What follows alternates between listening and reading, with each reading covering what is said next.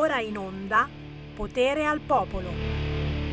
Porta un po' sfiga però, è Bertin Osborne, Eterna malattia, la la la la la la, bellissima canzone. Porta un po' sfiga perché non so se ci avete pensato anche voi, Eterna malattia, no! Ritorna di nuovo il Covid, Eterna malattia, ma le mascherine no, ci mancherebbe altro, c'è speranza che potrebbe farla diventare la sua sigla di apertura della nuova versione del Covid che arriverà arriverà a settembre. Buon pomeriggio da Sammy Varin, potere al popolo, potere ai territori, territori. Tra poco si parla di Lissone perché ci sono picciu, picciu, picciu, le elezioni amministrative il 12 giugno a Lissone. non lo sapevate?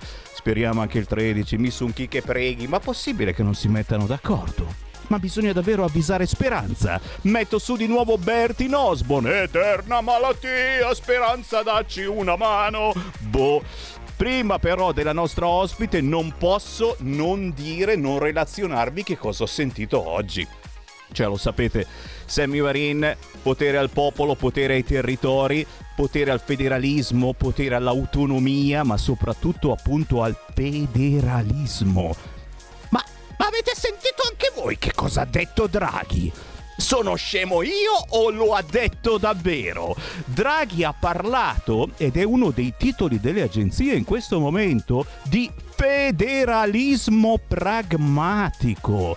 Eeeh, che è una roba che uno dice, ma si mangia forse? Federalismo pragmatico federalismo ideale. Sai che ha parlato a Strasburgo, robe importanti, Unione Europea, gni, gni. ha parlato di federalismo ideale. Se è necessario, rivediamo i trattati. Io ti giuro mi sono messo a piangere e ho detto no, non è lui, è un imitatore, non è lui. Sta, sta parlando, vedi che mi viene da piangere anche adesso. Scusate, di federalismo pragmatico, federalismo ideale. Basta, non posso proseguire. Manda la canzone, manda la canzone, Teto d'aprile. Io ricordo una vittima.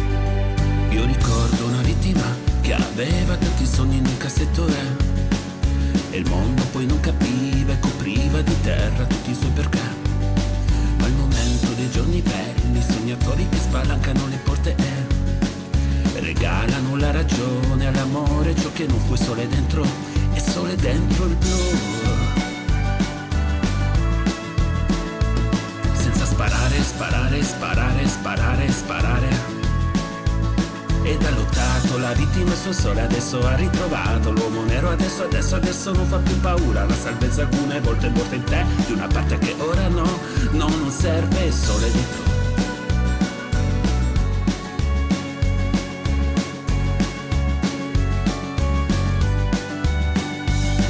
Giro tondo di raggi gialli baci di cartone non cercavo io. E ricordo quelle ringhiere di ruggine vecchia quanto male.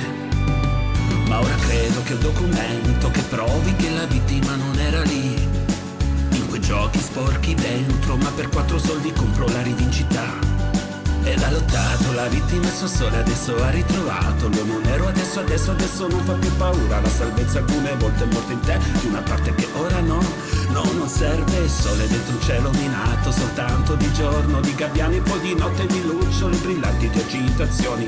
Di gioia tutto quel che avrò Tutto quel che ho Ma ora lo ho parares, parares, parares, parares, parares. Senses parares, parares, parares, parares, parares. Senses parares, parares, parares, parares. Ed ha lottato la vittima e so sole adesso ha ritrovato l'uomo nero. Adesso adesso adesso non fa più paura la salvezza alcune volte è morta in te di una parte che ora no no non serve. Sole dentro un cielo minato soltanto di giorno di gabbiani e poi di notte di luccioli brillanti di agitazioni di gioie tutto quel che avrò tutto quel che ho ma ora lo ho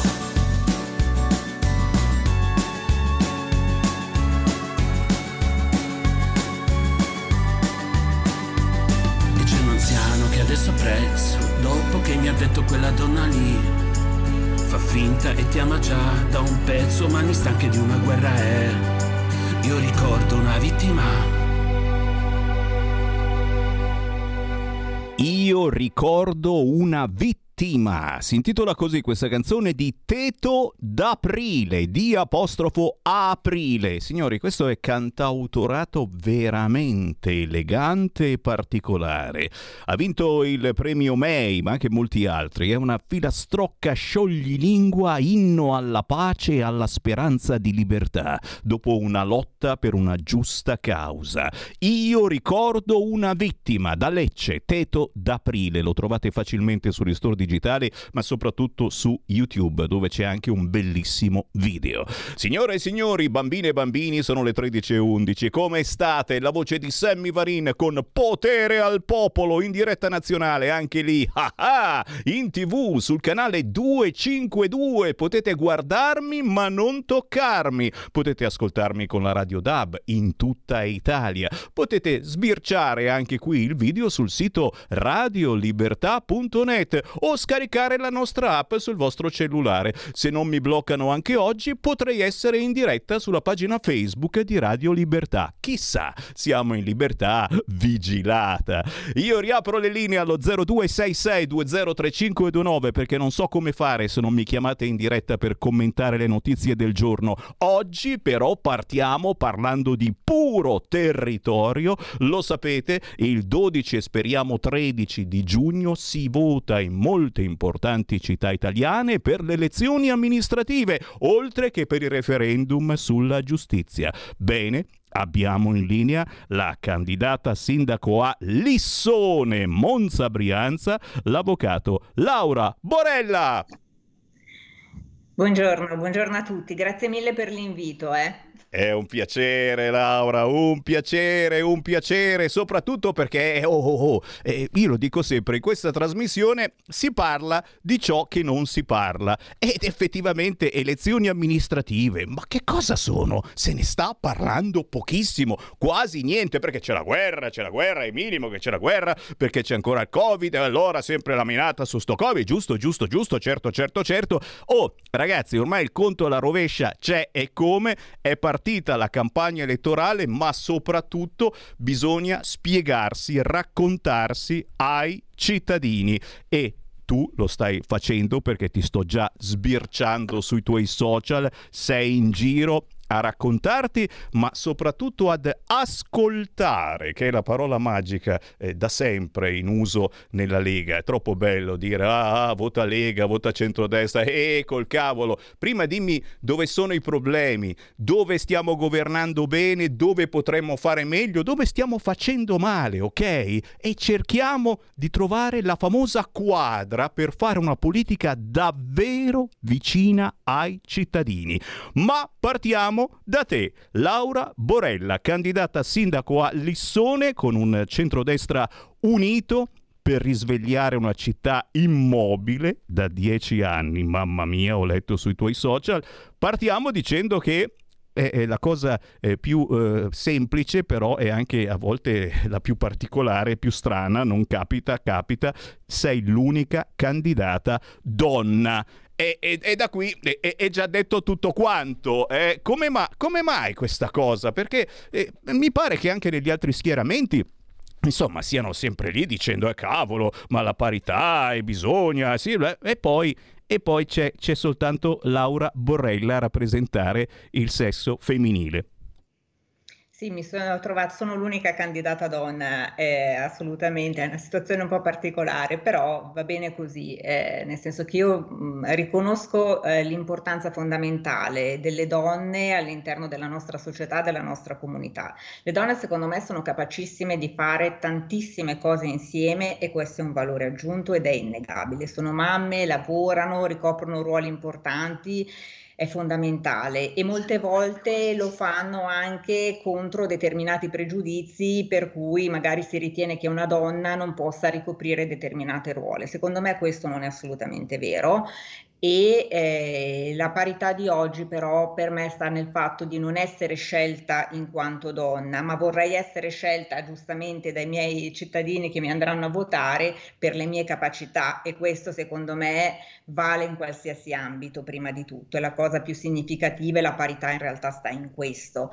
Eh, confido però sicuramente anche nel fatto che anche le donne che andranno a votare eh, riconosceranno in me magari una loro espressione passione no? Nel, dell'essere donna stesso, di riconoscere anche in me quelle capacità che magari eh, rispecchiano il sentire più propriamente di una donna, ecco, quello è assolutamente. È minimo, è minimo, è minimo. Signori, siamo in diretta con la candidata sindaco della Lega del centrodestra a Lissone, siamo in provincia di Monza e Brianza, Laura Borella. Chi vuole parlare con noi, eh, Laura tu sai, la nostra è, è forse l'ultima davvero delle radio libere e chiunque può entrare in diretta chiamando il numero 0266 20 3529 e commentare eh, quelle che sono le notizie principali del giorno o magari proprio la tua candidatura in quel di Lissone e che cosa eh, sta succedendo a Lissone, dove si è lavorato bene, dove si è lavorato male, malissimo. Eh, abbiamo detto una città immobile da dieci anni e, e direi eh, di partire da questo oltre che ricordare anche eh, che queste sono le prime elezioni dopo il Covid e anche la politica in questo senso eh, da tutto ciò deve trarne un insegnamento o no? Laura Borella. Allora, sicuramente la politica deve trarre un insegnamento, nel senso che eh, il Covid ha provato profondamente la nostra società in tutti gli ambiti e forse l'insegnamento che deve trarre la politica è che non deve essere lasciato indietro nessuno o quantomeno tutti devono essere messi in condizioni di poter partecipare alla, alla nostra realtà sociale, economica, culturale e quant'altro. Purtroppo col Covid si sono evidenziati, secondo me, tantissimi elementi di criticità all'interno del nostro sistema di protezione sociale. Sono stati problemi per i disabili, per gli anziani, per i giovani stessi che hanno, è come se avessero perso un po' due anni eh, della loro vita, questa è la verità e tutto questo non può non lasciare delle tracce. Fondamentale per ripartire sicuramente è il fatto che la politica si spenda per far sì che tutti i cittadini vengano realmente messi in condizione di poter partecipare alla vita sociale. Per questo anche nel nostro programma di coalizione c'è particolare attenzione al discorso anche dell'accessibilità, dell'inclusione sociale, ma l'attenzione anche verso il sistema economico che sicuramente è risultato profondamente provato da tutta questa situazione. Mettere tutti i cittadini in condizione di poter partecipare realmente alla vita sociale, lo so, è difficile, però deve essere l'obiettivo di questa politica, altrimenti ci troveremo sempre con eh, fenomeni che, di criticità sociale come quelli che si sono evidenziati durante il Covid. Poi sicuramente in ordine alla situazione anche nello specifico di Lissone, io credo onestamente che a livello locale eh, la politica debba coincidere con una buona amministrazione, che per me vuol dire stare ad ascoltare i cittadini, le loro esigenze primarie, eh, andare incontro a quelle che sono esigenze concrete, ovviamente nell'ambito di quelle che sono le competenze dei sindaci, ma come hai detto tu prima, in primis fermarsi, starli ad ascoltare perché i cittadini sono persone, non numeri e quindi la cosa fondamentale è dargli ascolto. Eh, Lissone è una città che secondo me deve ripartire dalla base in questo momento perché poi parla, è quello che vedo io da lissonese da sempre, ma è quello che sento anche appunto dai lissonesi il problema parte dalle cose più semplici, da un'adeguata manutenzione, da un discorso di marciapiedi eh, che non, in buona parte purtroppo insomma c'è una situazione di difficoltà che è oggettiva che poi in realtà rientra anche nei discorsi dell'accessibilità ad ampio spettro. Eh, fare un buon marciapiede con, eh, nel senso, gli scivoli perché ci possano andare le carrozzine, perché ci possano andare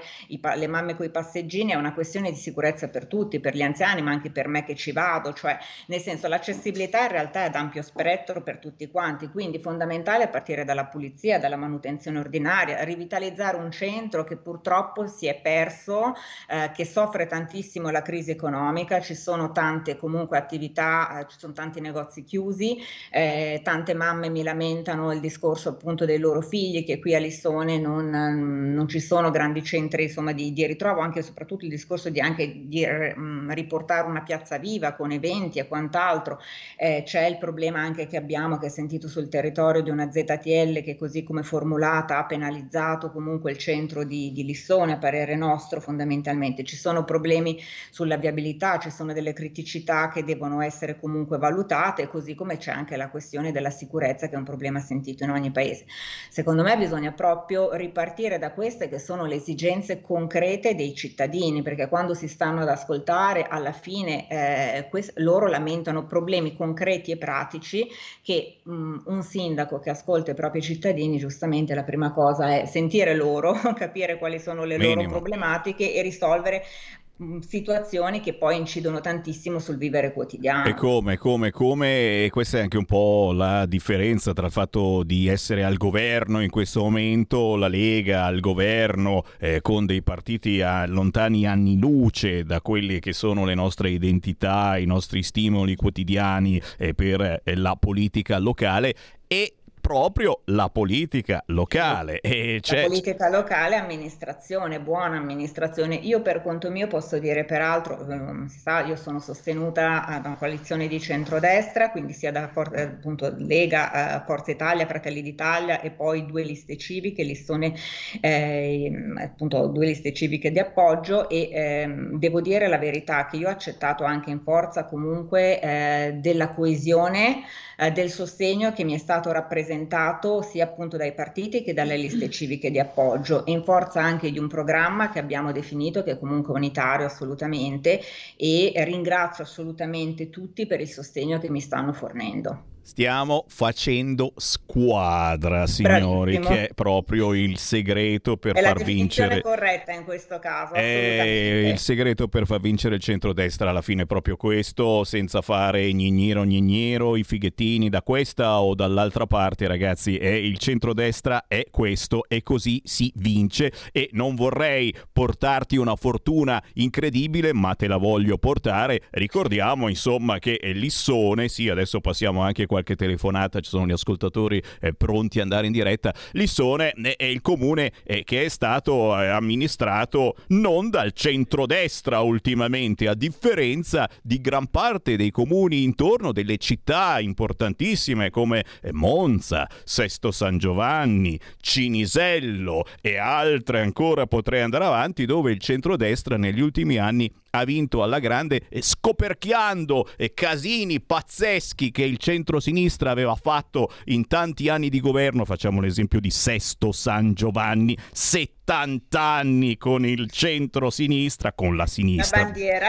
e, e insomma, e diciamo che poi è arrivato il centro-destra unito e ha vinto alla grande. E adesso chiaramente quest'anno anche a Sesto ci sarà l'attacco. Cercheranno in ogni modo di strapparci il governo di Sesto, ma non molleremo. Eh, sto scherzando, ma mica tanto, sono serio. Fammi prendere qualche chiamata allo 0266203529 e sentiamo chi vuole parlare con noi. Pronto?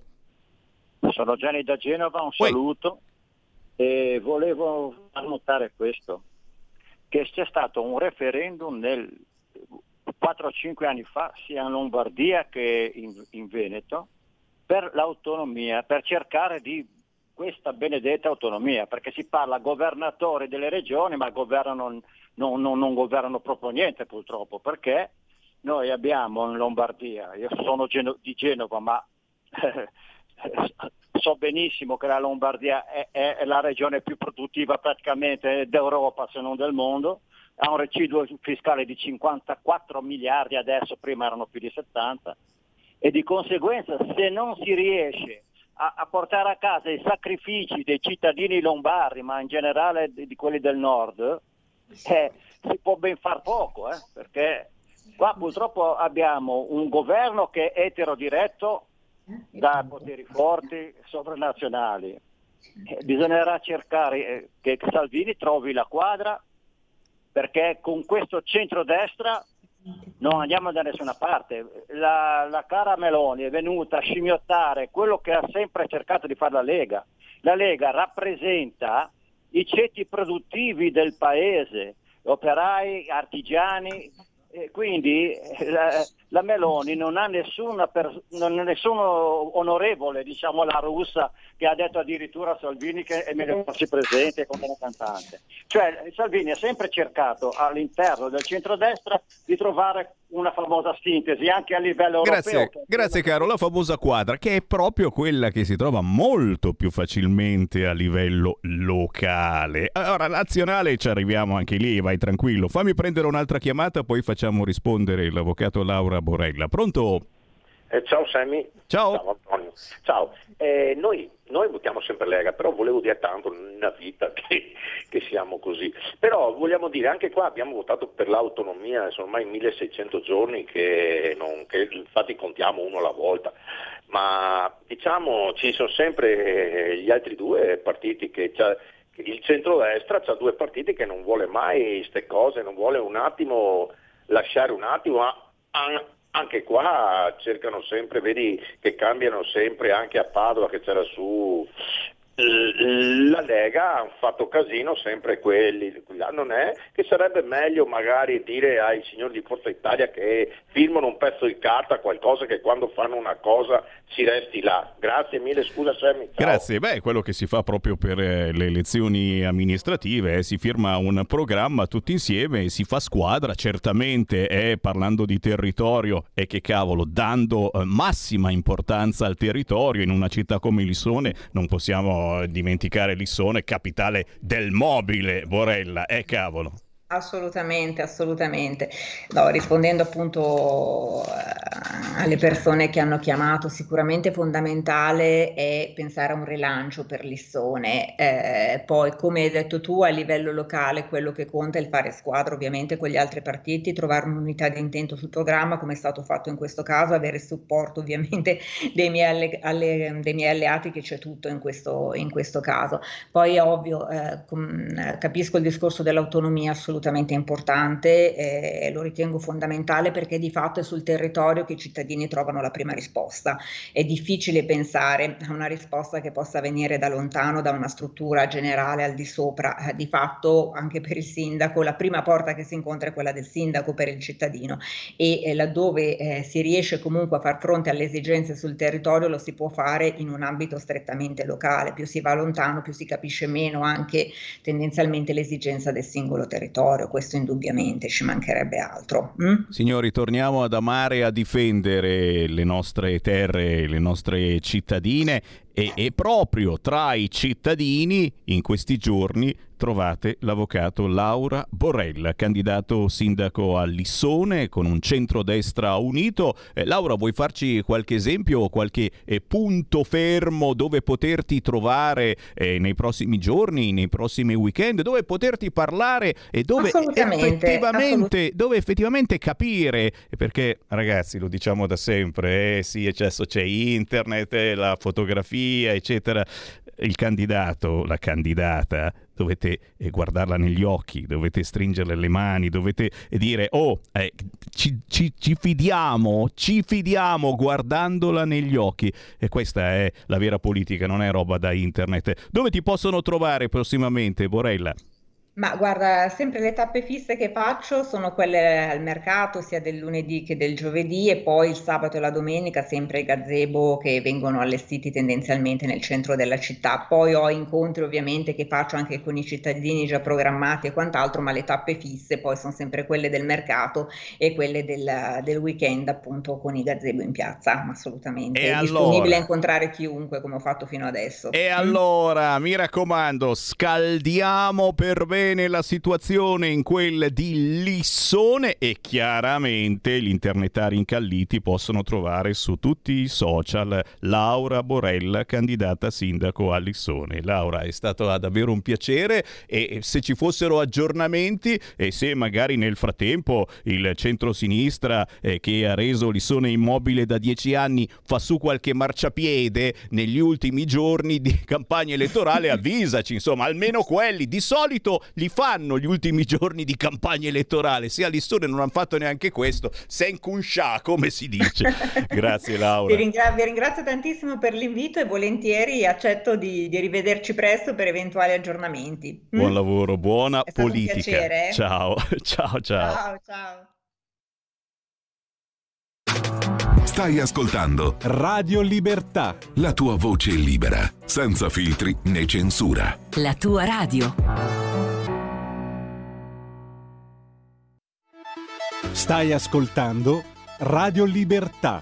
La tua voce libera, senza filtri né censure. La tua radio.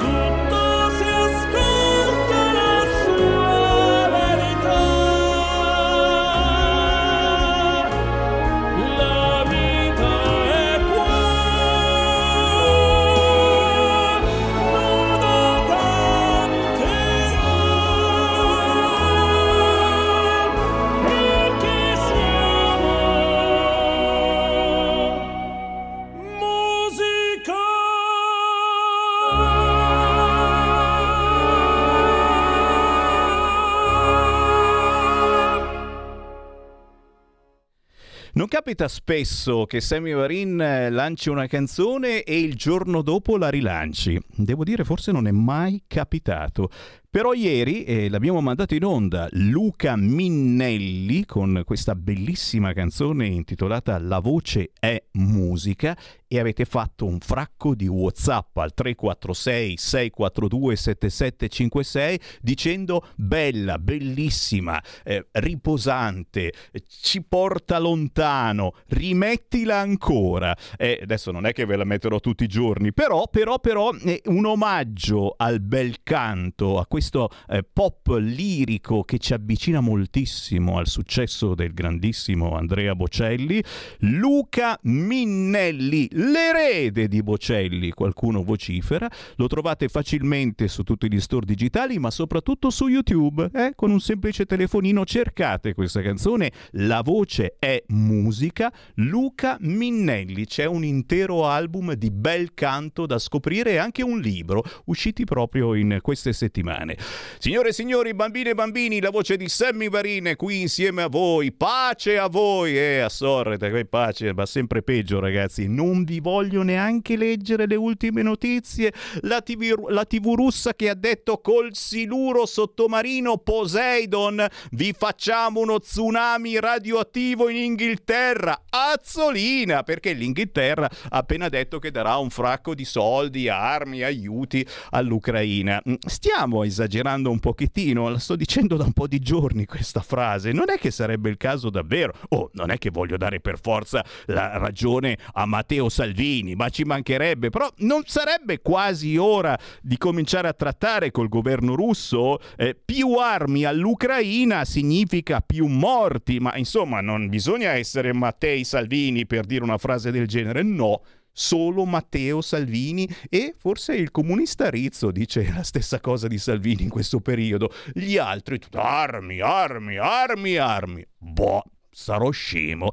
Io riapro le linee allo 0266203529. Lo sapete, con Sammy Varin le vostre voci sono in primissimo piano su qualunque argomento. Il territorio deve parlare, può parlare su RL Radio Libertà. Voi che ci guardate sul canale 252 del televisore, voi che ci ascoltate con la Radio DAB, voi che semplicemente avete acceso il computer e andate sul sito radiolibertà.net dove noi siamo ben presenti presenti.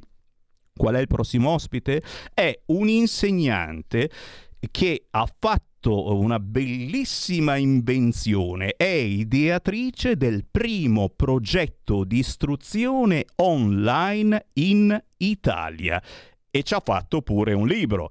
Abbiamo in linea Rita Biganzoli. Ciao a tutti, ciao Sam. Ma l'ho azzeccato il cognome Biganzoli? Sì, sei uno dei pochi che l'ha beccato subito. Che culo, che culo, mi è andata bene. Rita Biganzoli. Parto, quindi insomma siamo, no? Ma come no? Anche se io so, non sono proprio di là, però il cognome è di là. E eh dai, e eh dai. Allora, insegnante presso Abacus Online, ho letto, il primo progetto di istruzione online in Italia di cui sei ideatrice. Ma è, è, uscito anche questo libro che si chiama La didattica online nella scuola del futuro e chi ci sta guardando eh, sul canale 252 vede anche la copertina del libro. Un, un lavoro molto importante a supporto di docenti e di insegnanti. Ma partiamo dall'inizio. E, e che cos'è Abacus Online e, e, questo progetto di istruzione online? Eh, che cosa eh, vuol dire? Quando lo hai lanciato?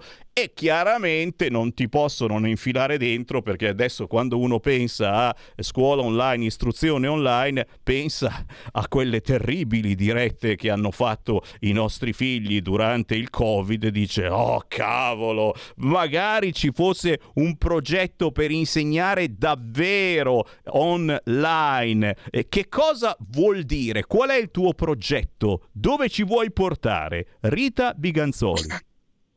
Quante domande, ah, è un sì. discorso lunghissimo. Dai, parti, da dove vuoi okay. partire? Ci sono, ecco, non sentivo più. Allora, no, dicevo, è un discorso abbastanza ampio, cerco di sintetizzarlo perché sono anche 400 pagine di libro, quindi insomma è un po', eh, è tanta roba. No, eh, cerco di essere sintetica. Noi siamo partiti eh, quando eravamo molto giovani come scuola, eh, scuola, sai, quelle che si usano, insomma, di recupero anni, preparazione al diploma, supporto pomeridiano, eccetera. Poi, verso il, attorno al 99-2000, avevamo, mh, ci eravamo mossi molto bene su internet, perché poi eravamo giovani, ma parliamo di un internet agli albori, perché c'erano i modem 56k, quindi anche tu sai com'era la situazione e no, a manovella. E poi praticamente eh, abbiamo iniziato avendo tante richieste. Ho detto, ma perché insieme con... Io l'ho ideato, ma non solo io, io insieme ai miei docenti e insieme anche a Simone Vannucci, che era quello che si occupava di tutta la parte tecnica. E mh, abbiamo iniziato con delle, dei piccoli strumenti rudimentali, via via sviluppato questo progetto. Nell'arco di, del 2001 abbiamo proprio iniziato ufficialmente, nell'arco di due o tre anni eravamo a regime, quindi abbiamo iniziato a fare la preparazione degli studenti al diploma, chiaramente come candidati esterni perché non era riconosciuta la frequenza online, ma neanche forse adesso ci avviciniamo, no? Però al tempo non era riconosciuta. Quindi pensate che cosa vuol dire avere 90-100% promossi candidati esterni alle scuole statali. Vuol dire che o li preparavi bene o comunque avresti avuto un'ecatombe. Quindi il metodo ha funzionato. Dopodiché, dopo, siamo andati avanti 20 anni, eh, non ci siamo forse neanche resi conto appieno di quello che stavamo facendo, perché era veramente un sistema innovativo, nonostante gli strumenti tecnologici non fossero quelli di oggi. Quindi immaginati oggi, applicando questi criteri, cosa potremmo fare. Quello che avevamo creato sostanzialmente era una vera comunità didattica virtuale, dove avevamo sia gli studenti in presenza, che quelli online che dialogavano anche insieme e si scambiavano anche, per esempio si trovavano nei weekend a studiare nelle aule virtuali, tu pensa che noi avevamo gente che veniva dalla Svizzera, dal Sudafrica, da tante zone d'Italia, quindi era proprio anche non vedendosi molto spesso di persona. Io ho degli studenti che ho visto due volte in vita mia, no? Quindi questo, per quanto uno poi possa dire, non si crea la, la socializzazione, non si crea la... Poi noi forzavamo molto anche gli incontri, eh, due o tre volte all'anno era obbligatoria una sorta di simulazione d'esame, non perché servisse, ma proprio per come momento anche di incontro e di conoscenza di persona, no? Allora, cosa è successo? Che mh, abbiamo poi accantonato un po' questo progetto e ci siamo dedicati alla formazione dei formatori, alle aziende, perché era cambiata la normativa scolastica, quindi diventava un po' difficile. Poi devo dirti sinceramente, Sammy non abbiamo mai avuto nessun tipo d'aiuto, se ci hanno potuto ostacolare l'hanno fatto, quindi come succede in Italia, è così. No, vabbè, non è per fare insomma la, vittimismo, però questo è oggettivamente, ma non ci è mai pesato. Siamo andati avanti con le nostre forze per la nostra strada e eh, due anni fa quando noi da genitori anche ci siamo resi conto di quello che stava succedendo e che eh, dovendo atti- attivare dei sistemi didattici online per l'emergenza, ma dall'oggi al domani, eh, come in realtà la scuola eh, avesse ignorato questi sistemi a differenza di università e, formazio- e le aziende, no? completamente al punto da non essere proprio preparata per niente ad, ad, attuare un sistema di questo tipo, no? E quella che tu poco fa lamentavi come un sistema macchinoso, difficile, eccetera, quella che tu hai visto non è una didattica online vera e propria, è una didattica d'emergenza. Che vuol dire? Io metto la toppa perché da oggi al domani devo iniziare a fare questa cosa. I docenti non sono preparati, ma non per colpa loro, perché non ce n'era bisogno.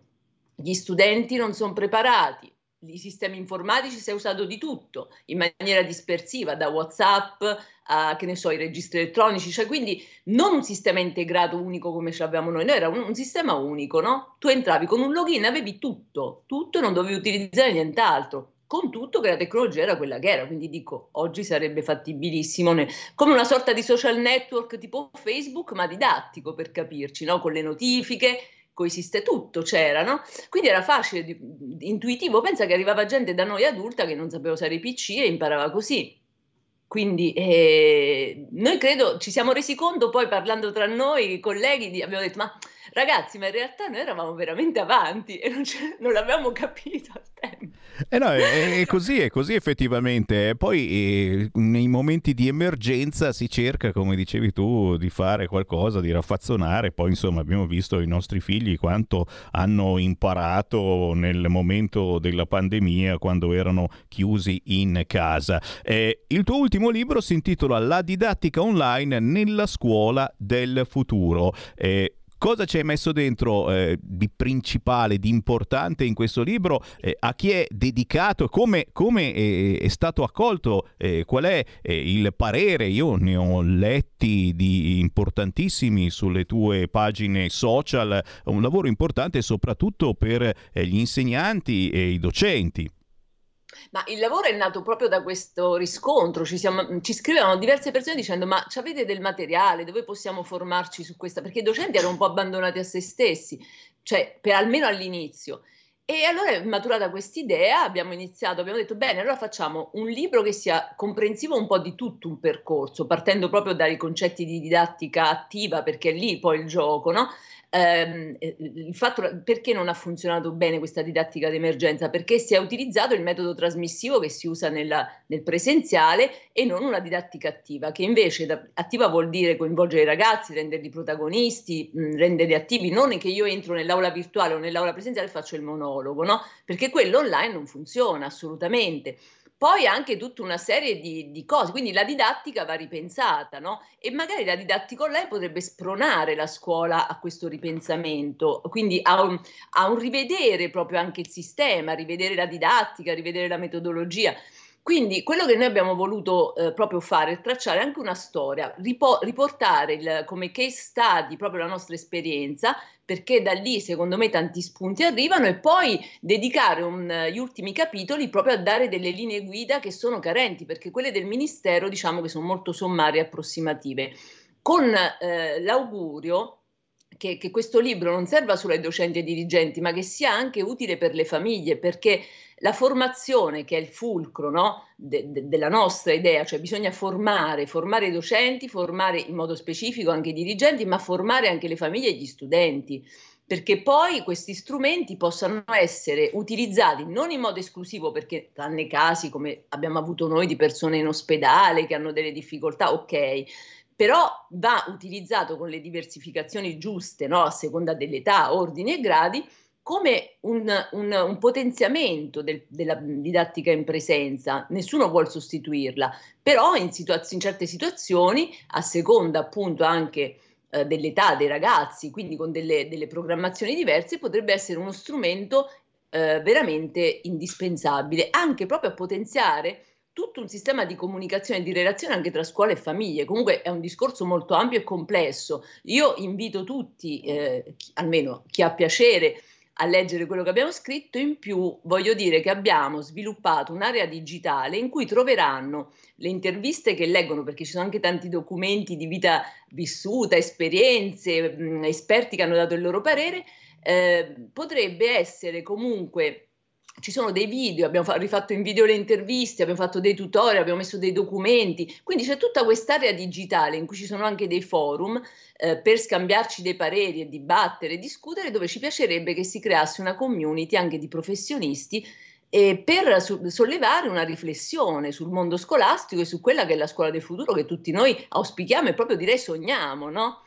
Un'istruzione per l'uso importantissima e dato poi quello che abbiamo visto può accadere, Covid mica Covid, eh, per fare meglio la scuola online. E il progetto di istruzione online, il primo progetto di istruzione online in Italia che si chiama Abacus Online e il libro che adesso ci dici e dove si può ordinare di eh, Rita Biganzoli, La didattica online nella scuola del futuro. Eh, Rita, dove possiamo ordinare questo libro e, e naturalmente se si può ordinare nelle librerie, se si può ordinare su Amazon? Allora, intanto ringrazio anche la mia coautrice che non ho menzionato, mi, scuse, mi scuserà, Raffaella Castrignano, perché eravamo presi dall'argomento e, ehm, e, e, poi tutti quelli che hanno collaborato sono stati veramente tanti. Questo è, è bello perché tutti erano entusiasti di far parte del progetto. Il libro eh, ringrazio anche l'editore che ci ha dato veramente fiducia, che è Armando Editore, quindi è possibile acquistarlo dal sito dell'Armando Armando Editore, ma poi ovviamente nelle, in tutte le librerie, ma anche quelle digitali, per esempio Amazon, per esempio IBS, eccetera. Quindi eh, ovviamente poi se volete, ecco, magari anche dai social, noi mh, dal nostro sito, eccetera, Bacussola online.it tutti i link eh, li troverete, li proporremo in modo che eh, riusciate a fare questo acquisto in modo semplice e rapido. Poi arriva a casa, per chi non volesse andare in libreria, comunque arriva comodamente anche a casa. E io con questo saluto naturalmente gli insegnanti di tutte le età e di tutte le tipologie. Grazie Rita, davvero sei stata preziosa. Grazie a te. A, presto. Rita Biganzoli, insegnante presso Abacus Online. Siamo alle 13.49, signori. Dai, dai, dai. Abbiamo 10 minuti di tempo. Apriamo le linee allo 0266203529. Ditemi se ho capito male. Perché? Perché in tutti i telegiornali oggi sentirete parlare Draghi. Ha parlato poche ore fa a Strasburgo e ha parlato di federalismo pragmatico. Sono scemo io o lo ha detto davvero. Federalismo ideale. Le istituzioni europee sono inadeguate. Ora necessita una revisione dei trattati.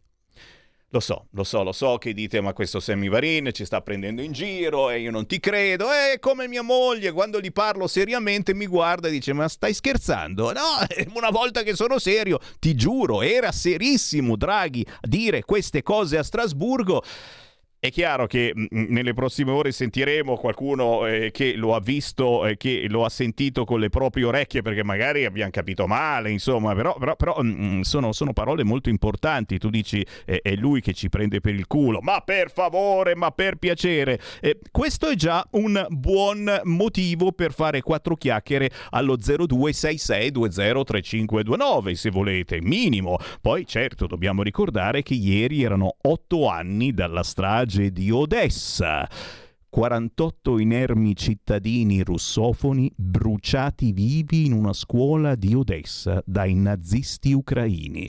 Quelli che sono stati insigniti eroi dell'Ucraina e li abbiamo pure armati. E lo hanno detto in pochi, è vero, è vero, è vero. E poi l'ONU, certo, l'ONU che ci ha ricordato che sono oltre 3.000 i migranti morti in mare verso l'Europa nel 2021. Grazie ONU, li hai contati? Più sbarchi, più morti. Più sbarchi, più morti. C'è bisogno che ve lo dica Sammy Varin, la capiranno questa cosa sul fronte immigrazione? 0266203529, ma anche Whatsapp se volete, fatemelo, fatemelo 346 642 7756. Draghi si è venduto cannoni che non ha. È bello, è il titolo di un quotidiano quest'oggi. Cos'è? Il Fatto Quotidiano, mi pare. Letta mitraglietta adesso è diventato Letta Baioletta. Signori, persino Bologna dice no alla guerra, dice no alle armi. Ragazzi, la Bologna pidina e PD uguale Bologna. Bologna dice no a Letta Baioletta. Chi c'è in linea? Pronto? Femmis Tavaris. Aspetta che non ho capito chi sei. Chi sei? Mimmo Tavaris. Ah, Mimmo! Ho l'altra volta. Certo. È del mio telefono che non va adesso. E spostati un po' magari verso una finestra. No, è il mio siamo con quello di mia moglie al limite. No, no, no ma adesso si, adesso si sente. Eh no, mi senti, ma E allora richiamaci, richiamaci, dai, dai, dai, che tanto la vita è lunga. Un'altra chiamata, pronto? Chi è là? Chi è questo? Niente, si è spaventato, sono un orco oggi, li sto facendo spaventare. Una donna, e vabbè io ringrazio anche perché ci sono, eh, giustamente voi lo sapete che io poi ve li leggo i messaggi al 346 642 7756, no? Una donna che si autopercepisce uomo vuole nuotare in topless nella piscina comunale. E sai, noi diciamo, ma che faccia pure. No, c'è, c'è qualcosa di strano, capisci? E io ringrazio Simone, che di cognome fa Pillon, che ci fa questo WhatsApp. È vero, è vero Pillon, cioè qualcosa che mi sfugge di strano c'è, cioè maschi mettono il reggiseno per cantare e sapete a chi mi sto riferendo, li salutiamo, i bravissimi Maneskin, e senza reggiseno eh, non sono più loro e non riuscirebbero a fare tutto questo successo. Eh, femmine che vogliono toglierselo il reggiseno per nuotare in piscina. Capite che è davvero un mondo al contrario quello che ci stanno imponendo e ce lo stanno imponendo perché la Drusilla che abbiamo visto a Sanremo adesso la ritroviamo di nuovo al prossimo festival David di Donatello. C'è ancora lei a presentare un maschio travestito da donna perché solo così fa successo. Sono scemo io, per favore, mi sapete dire qualcosa? 0266203529 o altrimenti, altrimenti farò la solita domanda, anche io gliela faccio alla Meloni. No, vabbè, però è stata bravissima, eh. è stata brasi- bravissima. Avete visto quei 40 secondi in cui strabuzza gli occhi perché ricorda la domanda che è stata fatta a un suo collaboratore da un giornalista, gli hanno chiesto al, al collaboratore "Senta, ma questa maglietta scura che porta è un omaggio alle camicie nere?" Bella domanda, io non so se fosse un giornalista pubblicista o professionista quello che ha fatto questa domanda, però giustamente anch'io strabuzzo gli occhi, eh? Come per dire, quando noi ci chiedevano eh, perché siamo razzisti, perché siamo fascisti, perché... Qualche, qualche, roba, qualche roba un po' fascista l'hanno, l'hanno, l'hanno fatta, eh, quella fotografia, l'hanno fotografata. C'era eh, una serata ieri, se non erro, con questi dirigenti eh, della destra di Fratelli d'Italia e c'era qualche cosa che ricordava il fascismo a tavola. Robe gravi. Chiaro che se uno porta la camicia nera e gli chiedi se è un omaggio alle camicie nere qualche problema devi averlo. Ma pochi, eh, ma pochi, pochissimi. Sentiamo le vostre voci, pronto? Allora, sono Mimmo, senti. Eccolo. Allora, per prima cosa mi devi dire come faccio a mettere eh, la radio eh, in macchina. Eh, come fai a metterla? Nel senso che eh, se tu la, la tua macchina ha già una radio DAB è facile facile. La... Ho voluto telefonare. Devi controllare se la tua auto ha già la radio DAB e quindi se hai comprato l'auto negli ultimi anni è normale che la tua auto abbia la radio DAB. A- altrimenti, certo, eh, bisogna comprare un'autoradio nuova, ma non ne vale la pena, insomma. E la puoi, No, no, no, no. No, no, no. Puoi Allora collegare il telefono, puoi collegare il telefono tramite Bluetooth alla tua autoradio, ad esempio. Sì, sì, sì. È la fare- soluzione migliore. Allora, ascolta un attimo, Sammy, tu sei uno che dei vecchi, te la... giusto? Sì, diciamo diversamente giovani. Eh, vabbè, vabbè. Mi piace, mi piace Radio Padania Libera. Sono, io sono un, faccio opposizione costruttiva. Oggi se tu ci fai caso, eh, c'è stata la polemica con chi voleva andare in Russia e, e il coso, il nostro ministro, che gli ha da nessuna Ho capito, ho capito, sì, sì, sì, sì, e purtroppo anche il telefono della moglie non ti funziona assolutamente, però sì, sì, Salvini ha già detto che non è vero niente, assolutamente non eh, ci vuole andare in Russia. eh, Mentre forse con il governo russo sarebbe ora di cominciare a trattare, ragazzi. Cioè, che cosa aspettiamo? Che arriva la bombetta atomica? Siamo tutti deficienti? C'è ancora una chiamata, pronto? Pronto, sono io? Ciao. Ciao, ciao, sono Marco da Torino. Eh, senti, a questo punto, caro Sammy, io reclamo i diritti d'autore perché tu hai citato un mondo al contrario. Se ben ricordi, giusto, è Bossi? arrivata la, la maglietta eh, via etere che ti ho mandato. Eccola lì, è già, è già, è già. Ecco, eh, cioè, eh, l'ho, l'ho- l'ho mandata anche a te, semplicemente una domanda. Ti è arrivata quella maglietta del Bienvenidos del nuovo Orden Mondial? Ma come, come l'hai mandata? Dove l'hai mandata? Ma allora, casomai te l'hai mandata, l'ho mandata al tuo sito della radio, radio, radio Liberta, Semivarini, eccetera, eccetera. Eh, Casomai allora, te l'hai mandato, falla ecco. vedere comunque tu che hai questi potenti mezzi Volentieri. al pubblico. Al pubblico. Volentieri. Ok? Poi ti Siamo passo- ormai in un mondo al contrario. Ti passo i non diritti d'autore. La destra è, è diventata sinistra, ma abbiamo capovolto anche il globo terracqueo. Ciao caro! Grazie, grazie, grazie. No, no, mandamela, è la mia mail, segnatela giù, ragazzi. Sammy con la y punto varin, V di Vicenza, N finale di Napoli o, o magari di Nerone se volete, chiocciola radiolibertà.net sammi.varin chiocciola radiolibertà.net è un mondo alla rovescia, lo diceva se non erro anche il grande capo con la K della Lega Umberto Bossi. E siamo alle 13.58 ma certo le vostre segnalazioni sono assolutamente molto amate dal sottoscritto Letta e compagni attaccano lo scoop per far scordare gli inchini allo zar. Ricordiamolo, è eh, l'intervista eh, che ha fatto Rete 4 l'altra sera a questo personaggio importantissimo. Subito dopo Putin arriva lui, lasciandolo parlare senza contraddittorio. Eh, quello che penso io è che eh, siamo stati ad ascoltarlo volentieri, perché eh, il nemico, quello che è nemico in questo momento, bisogna sentirlo parlare ogni tanto, mentre invece qui sentiamo parlare soltanto Zelensky, che ha tutte le ragioni del mondo, al quale bisogna dare ancora più armi, armi, armi, che sta mandando al macello tutta la sua popolazione, ma giustamente è quello che è stato attaccato dalla Russia, che magari ci aveva un minimo di motivazioni, ma non doveva esagerare in questo modo. Ah, sono abbastanza politico, va bene, no? Perché poi giustamente ecco sei filo Putin, mi dice mia moglie, ecco sei filo Russia, ma cosa cavolo dici? Ma ci mancherebbe altro, altro, altro, altro. Ci fermiamo solo per un istante, tra pochissimo la musica indipendente e un artista indipendente che non fa soltanto l'artista, ma fa anche la conduttrice radiofonica, ma fa anche l'opinionista a mattino 5 e magari l'avete vista questa mattina. Restate lì. Scopri Radio Player, l'app ufficiale di tutte le radio italiane. Scaricala sul tuo smartphone.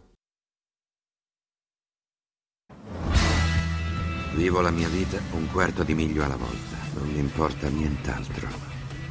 Per quei dieci secondi io sono libero. Sulla strada della libertà con Roberto Maggi e i suoi ospiti ogni domenica a partire dalle ore 8. La tua radio.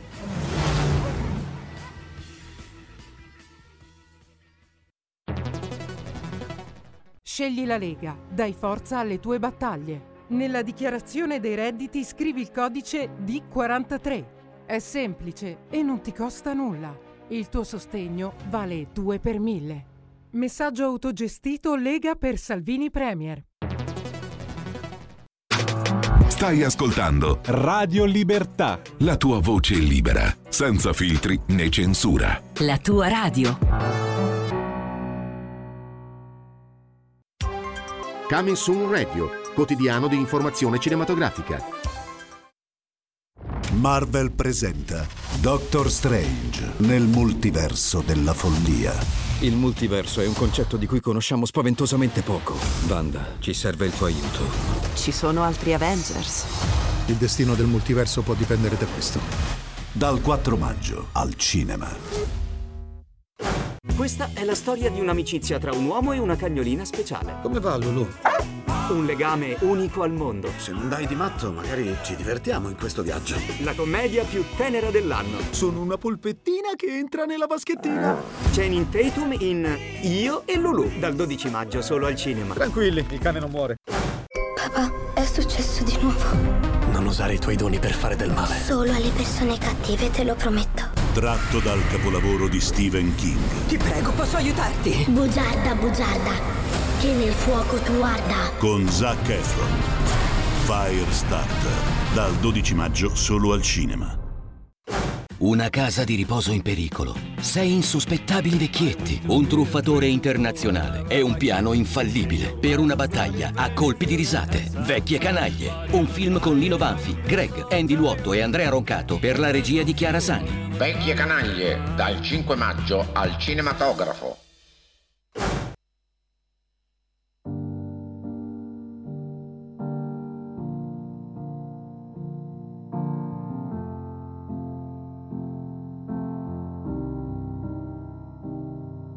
Sospesa in un'attesa infinita che sai mi riportava a te senza capire questo destino infame non era colpa tua né mia. Lontani ma vicini, in un'estate senza confini, pensavo fosse finita lì. Ma tu che mi dicevi non è cambiato niente ed io che ti credevo come una stupida. Un bicchiere di vino, le tue maledette canzoni, ascoltarle la notte per sentirti vicino, i tuoi silenzi assordanti, i miei sbalzi d'umore, i tuoi mille problemi che non ti fanno mai amare. Che non ti fanno mai amare. Arresa ad un destino forse scritto con ricordi nel cassetto che ormai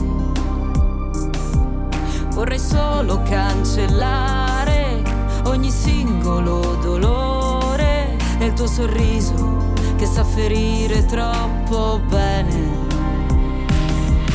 Un bicchiere di vino, le tue maledette canzoni, ascoltarle la notte per sentirti vicino, i tuoi silenzi assordanti, i miei sbalzi d'umore, i tuoi mille problemi che non ti fanno mai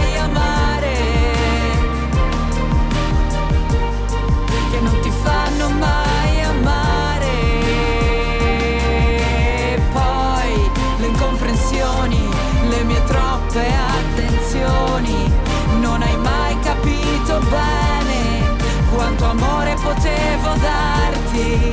Un bicchiere di vino, le tue maledette canzoni, ascoltarle la notte per sentirti vicino, i tuoi silenzi assordanti, i miei sbalzi d'umore, i tuoi mille problemi che non ti fanno mai amare.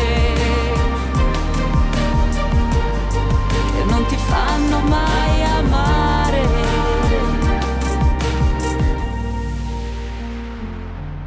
Meditate, gente, meditate queste maledette canzoni, signori. Lei si chiama Elisa Toti e l'abbiamo qua in studio. Ciao Elisa! Ciao a tutti, buonasera, buon pomeriggio. E allora, e allora, maledette canzoni. Che uno dice, ma come? Ma perché maledette canzoni? Ma anzi, sono quelle che ci hanno salvato tante volte da queste menate, da una parte la guerra, dall'altra parte il Covid, e poi ci fanno sentire meno soli, ma, ma quando si è innamorati, adesso ci spieghi. Ma prima di tutto vogliamo sapere chi è Elisa Toti, perché ci sono sicuramente due o tre ascoltatori che non ti conoscono, di più che magari tre, non ti dai. hanno visto questa mattina a Canale 5, è perché Elisa Toti fa la cantante, questo è il primo Cantante singolo. da poco. È il primo singolo ufficiale, ragazzi. La conduttrice radiofonica su Radio Subasio, che sicuramente avete sentito nominare, storica,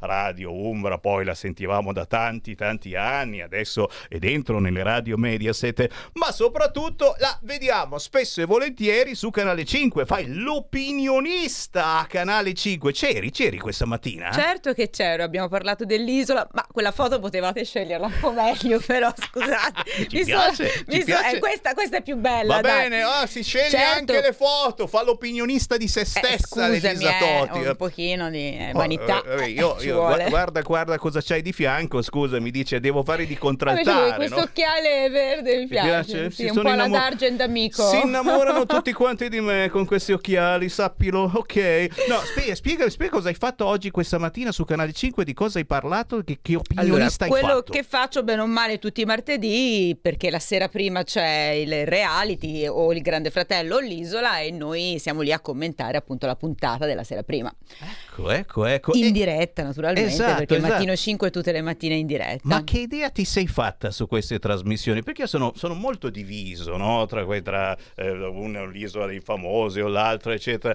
Eh, sono davvero robe che, eh, ho sempre questo verbo in testa, ti menano via, cioè che ti fanno pensare ad altro, servono davvero a questo, nonostante eh, la loro, tra virgolette, sciocchezza e, e poi saltano fuori a volte anche delle situazioni che uno dice ma dai, ma cacchio, Un po' esagerate, ma è impossibile, eh. ma fanno apposta, eh, fanno apposta. per Ma- attirare l'attenzione. Ma sicuramente sì, ci giocano un po', d'altronde sei in televisione, stai facendo un reality, quindi giochi il tutto per tutto, devi fare per farti vedere, per ehm, insomma far qualcosa di diverso anche dagli altri. E che ti devo dire? A me piacciono, naturalmente poi eh, ci lavoro, quindi cosa devo dire? Non posso, non posso sputare nel piatto È come, è come se mi dicessi a me di politica, dice ma la- ti fa schifo la politica, Sammy Varin? No, no, assolutamente. Io infatti lo dico, c'è la buona politica e la politica meno buona, quella che si fa gli affari suoi e sta zitto zitto, tanto mi becco lo stipendio. Questa è un po' No, la no, infatti, differenza. infatti. Lo Com- spettacolo comunque dai, i reality poi soprattutto negli ultimi anni ci hanno tenuto anche molta compagnia, che siamo stati Sì. tutti un po' chiusi in casa, insomma, ci No, hanno no. fatto fare due risate, ci hanno un po' alleggerito anche questa pesantezza, insomma, prima la pandemia, adesso la guerra, insomma, sono stati dei momenti un po' pesantucci, quindi Capite ragazzi, Sammy Varin sta dando ragione questa volta ai reality, dico è vero, Vedi? ci vogliono anche i reality, altrimenti io penso tutto il giorno a Zelensky o a No, no, Speranza. pre- no! Non saprei scegliere tra i due, signori. Meglio i reality. Meglio i reality. Intanto ho aperto le linee, eh. chi vuole parlare con noi può chiamare lo 0266203529 oppure inviare un WhatsApp al 346 642 7756. Con noi c'è Elisa Totti che ha fatto eh, questa nuova canzone, la prima canzone di Elisa Totti che si chiama Maledette canzoni e che fa anche un po' da contraltare al fatto che tu le canzoni le trasmetti davvero su Radio Subasio. Pure, faccio tutto, faccio tutto io. eh sì, faccio un programma che va in onda su Radio Subasio il sabato e la domenica dalle 20 alle 21. Che fai? E all'interno c'è il 3 per te dove gli ascoltatori appunto chiamano e propongono le tre canzoni della loro vita, quelle che per lo- a loro ricordano momenti più importanti, le emozionano di più. E, e poi naturalmente trasmettiamo musica, c'è l'inizio del programma dove io racconto un po' eh, l- l- come si dice il- quello che, su- che è successo quel giorno, tipo oggi è il 12 di maggio e ricordo qualche fatto importante. Certo, certo, Ehm, Oppure parliamo un po' dei cantanti, dei, dei tour che faranno, che finalmente quest'anno, ricordiamolo, riniziano tutti i tour e i concerti. È E quindi importante, ti fa un riassunto un attimo eh, della situazione spettacolo, ma soprattutto eh, tieni compagnia anche in versione serale, in un momento insomma che Un uno magari- preserale, sì, Eh, dalle 20 alle 21. uno sì. dice ma che faccio a quest'ora? Eh, la tele non c'è mai niente, eccetera. Accendo Radio Subasio che io la, la ricordo storicamente quando ancora non fa parte eh, del circuito Mediaset, era una delle poche radio che si sentiva ovunque in centro Italia. Cioè tu partivi da Assisi, andavi in giro di qua in mezzo alle montagne, ti- su e giù per le montagne, la prendevi sempre un fracco di frequenze, un fra- è una radio storica, insomma, eh, che ci tiene compagnia da tantissimi anni in quella zona che adesso si sente in tutta Italia e quindi è anche, è anche una bella emozione, insomma, andare in onda in tutta Italia, far Beh. sentire la tua voce in tutta Italia. Sì, sì, sì, è molto molto emozionante. La radio l'ho iniziata tre anni fa, mentre la televisione la faccio da vent'anni. esatto, Quindi esatto. la televisione è il primo amore, la radio è il secondo, però mi piace da morire. Poi eh, mi piace molto anche fare le interviste. Di solito sono io che faccio le interviste in questo caso. Ma invece prego, sono eh, se vuoi chiedermi qualcosa, non Infatti prima sono andata un po' a guardare, a curiosare su Google, su di te. Aia. Ho detto ora gli Allora faccio qualche domanda io. Me ne vado, me ne vado. No, no, sto Quando scherzando. cerchi Sammy Varin su YouTube, ah, viene fuori il mondo. Perché sai, noi siamo comunicatori, ma lavorando in radio libere, dove c'è la telefonata libera, Certo. e- ti chiama un mondo eh, che, che un mondo è il contrario del mondo, chiunque, quindi devi in qualche modo saper rispondere alla telefonata che arriva e, e non sai che cosa Eh, non è chiede. facile perché devi Ma un po' improvvisare, immagino. no? È, È bellissimo, sì. bellissimo. Come anche quando fai un po' l'intervista, devi anche un attimo improvvisare. A me C'è è capitato magari che ero pronta a fare una domanda, poi il cantante mi ha risposto in un'altra maniera, ho dovuto cambiare tutto al momento. Mamma mia, davvero, Quindi insomma, ragazzi, però sono- ecco, fare le interviste mi piace tantissimo. a me. Sono emozioni, ma tu dicevi un fracco di televisione hai fatto prima Tante, di fare radio. cose, dov'è, sì. che ti hanno, dov'è che ti hanno visto ne- negli ultimi decenni? Allora, io ho iniziato con la Sai l'ultima, te la ricordi la Sai Ah, l'ultima? come no? Quella delle barzellette. Eh, Eh, sì. Io facevo la valletta la Sai l'ultima, ho iniziato a 19 anni, ero una bambina. Cercatela su YouTube, chissà se ci sei. Elisa Non lo Toti, so. la valletta, sai, la sai l'ultima. L'ultima. Mamma mia. E poi ho fatto Mela eri. Verde, ho fatto un programma su Mediaset Extra per tanti anni come presentatrice, Oh, poi ho bello. fatto tante pro- telepromozioni, insomma,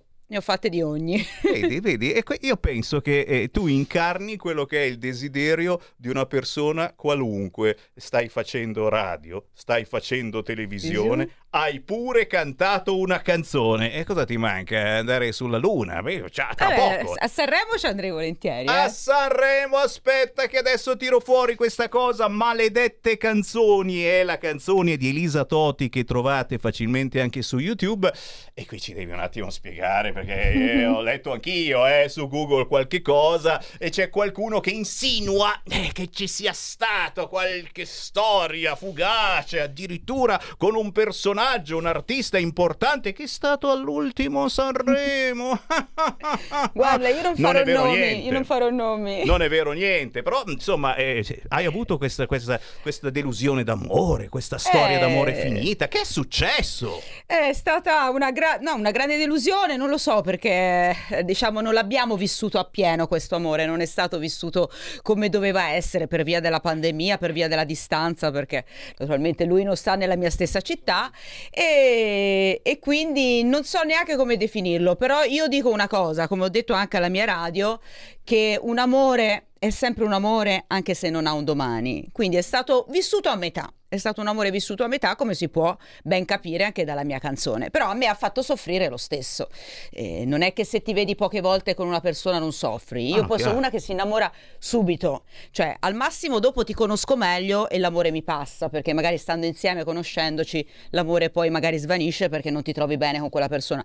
Però per me l'amore è primo impatto. Cioè, non, non c'è da dire poi ci conosciamo e, e- e mi innamoro dopo. No. Ci sta, ci sta. non- non succe- a me non succede, poi No, no, mai no, dire mai nella vita.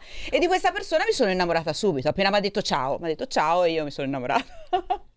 e poi purtroppo non sono riuscita però a viverla come volevo e, e però, però, però ho scritto una canzone. Cosa che non avrei mai, mai pensato di fare. Io E- non so se capiterà anche a voi, però questa è davvero un- una canzone dedicata a tutti gli amori vissuti a metà, che a sicuramente sono successi a tutti quanti. Eh? Cioè, una storia d'amore che comincia, ma c'è una cosa che... Cioè, ma sai che a pensarci, io penso di essere ancora insieme almeno a una dozzina di ragazze, perché non ci siamo mai lasciati, no? Azzolina, se adesso si ricordano, no? Ti giuro, no, figli no, però, però sicuramente... Come fai a- Sei sicuro?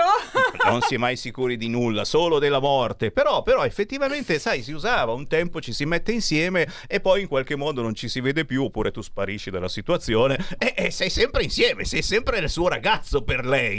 Lasciamo stare che poi mi chiamano in diretta davvero Però l'ex. no? in pochi scrivono una canzone come ho fatto io, insomma, ecco. Qui ci hai messo dentro proprio la Soprattutto dedicata ad una persona che scrive canzoni e le scrive molto meglio di me, naturalmente. Cicu, cicu, cicu, ci stai sentendo? Pronto, pronto, pronto? Non facciamo nomi, anche No, se lo no, sappiamo, no, non no. facciamo. Però io faccio un'ode anche all'amore tra due sessi. Io sono anche un po' così, eh, perché lo so, tu sei dentro in tutte queste situazioni, grande fratello, eccetera. Quindi sesso liquido a go, go. Tu sarai sicuramente una fans. Facciamolo nella pozzanghera, sesso liquido. Io invece, Sammy Varini, un po' bacchettone. Sono ancora eh, uno che dice: Ah, tu sei una donna, ti innamori di un uomo. Per cui la mia ode a te in questo momento è proprio per il fatto che eri innamorata, sei innamorata eh, di una persona dell'altro sesso. Ah, dimmi che è vero. Sì, sì, sì, sì. Ti è- prego. È un davvero. uomo, questo lo posso Oh, dire, è un uomo. Non è lesbica, ragazzi. Oh, meno male, almeno una ne ho trovata. Oh, Per ora no, perché poi anche lì mai dire mai, Ma non chiaro, so, eh. troppe delusioni dagli uomini, poi alla fine uno dice aspetta, proviamo,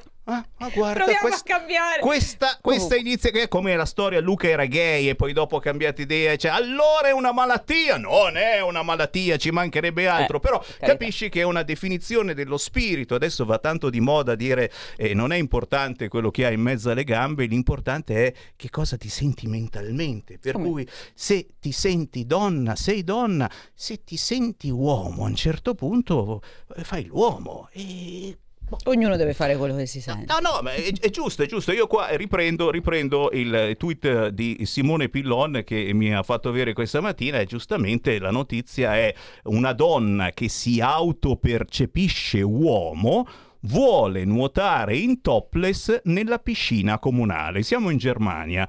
E che noi, noi ragazzi, noi uomini siamo solo che contenti, magari, però beh, pensarci un attimo, dice tu sei una donna, ti vedi come uomo e allora ti togli il costume da bagno, il reggiseno perché devi nuotare senza reggiseno, mentre parallelamente te lo vorrei sommessamente ricordare, e ci sono i maschi che il reggiseno lo mettono per cantare sul palco e salutiamo chiaramente Damiano dei Maneschini troppo bello troppo bravo mia moglie è innamorato di Damiano dei Maneschini però Anche, anche a me piace. No, no, lo Comunque so, non, è, non è Damiano quello della canzone. eh? Eh, ma no no ci mancherebbe quello arriva dopo È un po' giovane per me Damiano. però capisci bel che, capisci che è un mondo alla rovescia quello che stiamo guardando cioè che cavolo sta succedendo lo so non puoi parlare perché ci sei in mezzo allo spettacolo e quindi però come, co- cosa stiamo insegnando ai nostri figli, ai nostri bambini? Che tutto va bene, l'importante è amarsi. Io posso amare anche eh, questo mouse e io mi sposo con questo mouse e nessuno mi deve rompere che- i coglioni. Io mi sposo questo mouse anche se lo sono toccati tutti quanti qua in radio. E fa niente, lo tocco anche io. Ho letto che una si è sposata il gatto. Letto? Ma anch'io alla fine mi sposerò. quell'altro- Tipo il pesce rosso. mi Perché tanto. Signori, una noti- d'agenzia, eh, d'agenzia, allora Elisa Toti sposa un pesce rosso. Sì, sì. Perché gli ha detto di no il famoso cantante. Eh, quante storie! Vabbè, Vabbè. abbiamo scherzato Lasciamo, un po'. lasciamo però. punto l'inizio speso. Sì, sì, sì, vedete, vedete come fa la democristiana in senso eh, radiofonico, no? Cioè non si espone più di tanto, no, no, così, eh, se no non mi sentono più su Radio Subasio di eh no, ma è giusto, è giusto, brava! Allora ricordiamo dove si può trovare questa tua canzone, Maledette canzoni su tutte le piattaforme digitali che esistenti, ora io ne ricordo alcune, tipo YouTube, Spotify, iTunes, eccetera, eccetera. Insomma, adesso non mi vengono in mente le altre. Senti, però io voglio il video. Quando è che mi fai un video? Eh, Devo dai, fare anche il video. Non Questa è- fare la è colpa tirchia, della dai. mia insegnante di canto che mi sta dicendo facciamolo, facciamolo, facciamolo. Poi non troviamo mai il momento giusto Allora, per, per trovarci, Allora, insomma, se, se vuoi io ti nello presto stesso anche posto. Ti presto anche gli studi qui di Radio Libertà e se Radio Subasio sono sempre in diretta eccetera noi, noi tra una trasmissione e l'altra ti facciamo girare anche qua un par de... vogliamo il video Oh! Lo faccio, lo faccio il video. Mi raccomando, ma soprattutto Elisa Toti è in diretta, come dicevamo, su Radio Subasio. Quando? Dalle 20 alle 21 il sabato e la domenica. Eh, e poi eh. tutti i martedì mattina, meno male, eh, ci vediamo a mattino 5. E lei è lì che commenta queste importanti trasmissioni, eccetera. Così capite anche da che parte sta, poi me lo dite, eh, perché non ho mica capito che sta qua. Che se... Vabbè, vabbè, vabbè. Grazie per aver scherzato con noi, Elisa, veramente un Grazie a piacerone. voi di avermi ospitato, è stato veramente un piacere essere per una volta dall'altra parte, essere l'intervistata e non l'intervistatrice. Ah, so cacchi, eh, veramente, so cacchi. Quando vuoi, quando hai novità, l'indirizzo lo sai. Via Ho scritto altre due 41. canzoni, quindi nel frattempo le devo produrre. Devo stare attento perché questo mi scrive anche la canzone su di me se parlo Eh, troppo. chi lo sa, chi lo sa, Pericolosi lo sa. d'orte. Grazie Elisa Toti, ci fermiamo, c'è il qui Parlamento, diamo la linea a Tullio Patassini. Qui Parlamento.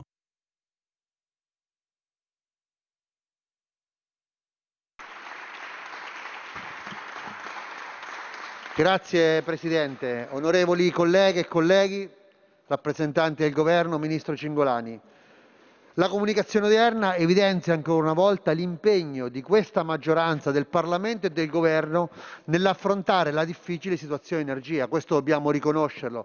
C'è un impegno articolato, distribuito e diffuso nel tempo. Addirittura mi riferisco all'impegno forte, il provvedimento varato ieri in Consiglio dei Ministri, dove vengono immessi 14 miliardi di euro nella nostra economia, Parto da un aspetto fondamentale: si proroga il taglio delle accise fino all'8 luglio, quindi ancora una volta interveniamo direttamente sul prezzo alla pompa per ogni sorta di consumatori. Addirittura questa volta aggiungiamo l'IVA al 5% sul gas naturale e sul metano, come già da tempo il gruppo Lega chiedeva, come risposta ulteriore alla crisi energetica. Viene prorogato il bonus sociale per il 2000 per il terzo trimestre 2022, prevedendo anche una retroattività per tutti coloro che nei primi quattro mesi dell'anno non hanno potuto accedervi per un qualunque motivo, anche per la stessa dimenticanza. Per loro sarà possibile recuperare l'importo perso in bolletta. E poi un contributo di 200 euro per 28 milioni di lavoratori. Direttamente in busta pago direttamente nel cedolino della pensione. Quindi queste sono risposte vere concrete e reali alla crisi energetica e questo va riconosciuto al grande impegno di questo governo. Non è stato trascurato neanche il mondo delle imprese, perché il mondo delle imprese, sia energivori che non energivori, si vedono incrementati i loro crediti d'imposta per gli acquisti di energia elettrica e di gas del, fino al 25%, fino al 15%. E in tutto questo processo, e questa è una cosa importante, non sono trascurati neanche gli autotrasportatori, per i quali è previsto un credito d'imposta nella misura del 28%. Quindi le risposte immediate che, hanno, che mettono in sicurezza temporaneamente il sistema Italia ci sono tutte, sono, ripeto, importi importanti, superano i 10 miliardi. Da qui, come il ministro Cingolani, come lei ministro ha espresso, servono misure di medio periodo, serve un respiro più grande, serve la possibilità di avviare con più decisione una transizione ecologica nel campo delle rinnovabili, ma come diciamo noi, focalizzando l'impegno sulle aree idonee, sui brownfield, sulle aree compromesse, perché c'è un'emergenza rinnovabili, è vero, ma non vorremmo ancora una volta, come è successo già dieci anni fa, vedere campi che possono essere utilizzati per l'agricoltura per fini che non sono destinati all'alimentazione umana e animale e questa è una cosa importante.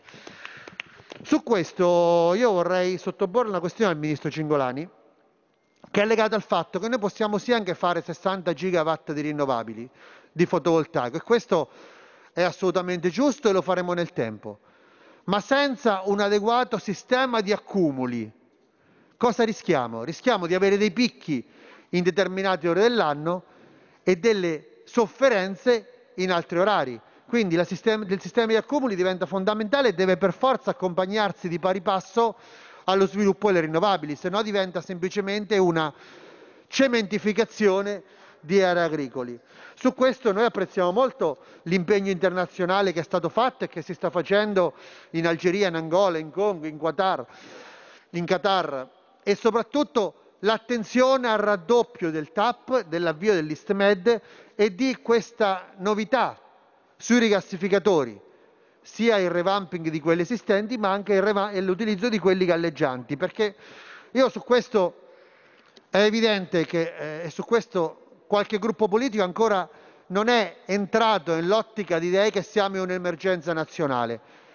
Noi stiamo lavorando per la diversificazione, ma abbiamo tantissimo gas sotto il nostro mare e sotto il nostro terreno. Quindi noi abbiamo bisogno di più coraggio, signor Ministro. Non possiamo permettere che l'estrazione del nostro gas si limiti a 5 miliardi di metri cubi, meno 80%.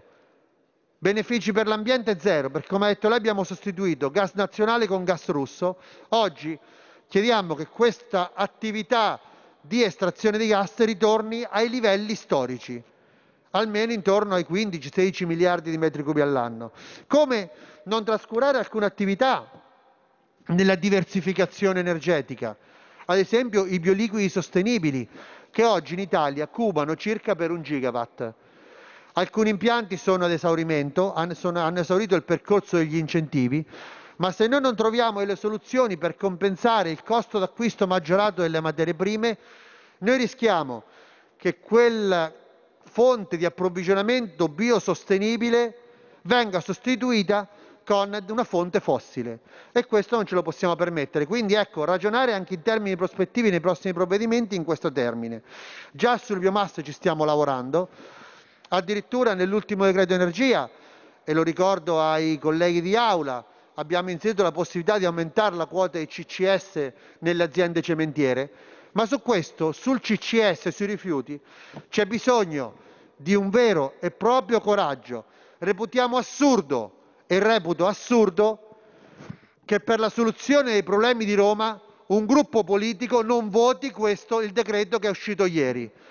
Oggi sui rifiuti di Roma dobbiamo dare risposte serie e concrete e fattibili che possano comportare un miglioramento dell'attività, che possano comportare maggiore impiantistica, altrimenti questa cosa non ha senso, anche perché vorrei ricordare che il calore si fa anche dagli impianti di termovalorizzazione, che è una cosa normale.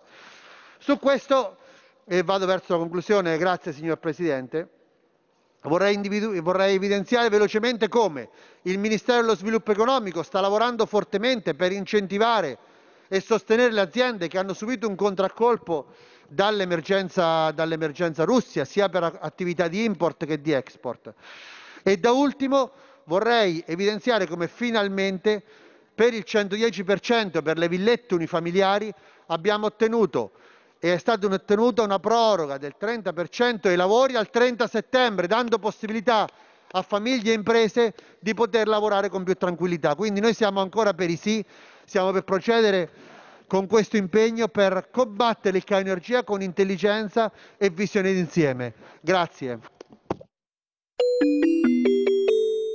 Qui Parlamento. Stai ascoltando Radio Libertà, la tua voce libera, senza filtri né censure, la tua radio.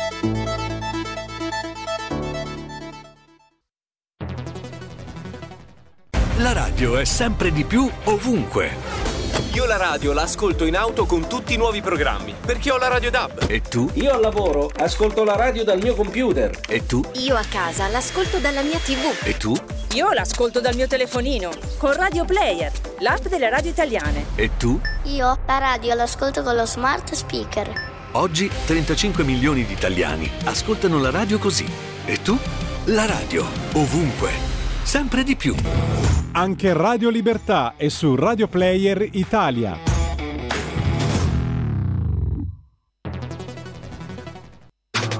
Stai ascoltando Radio Libertà. la tua voce libera, senza filtri né censura. La tua radio.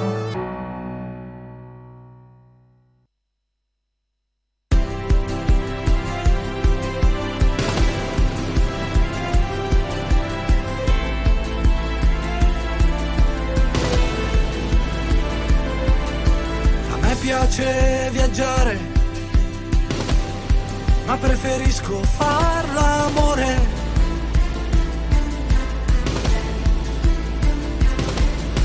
E mi piace anche bere, però chi se ne frega se fa male.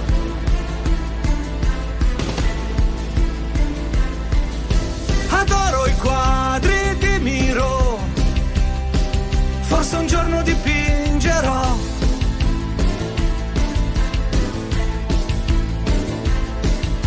E viaggio sempre in metro, non so neanche dove andrò.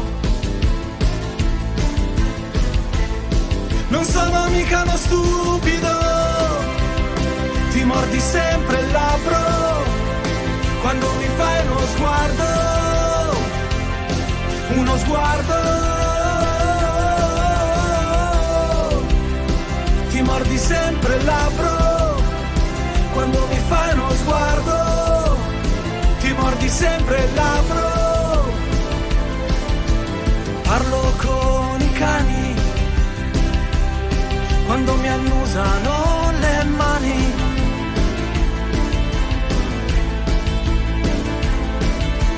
Credo di essere vero, però spesso nascondo il mio pensiero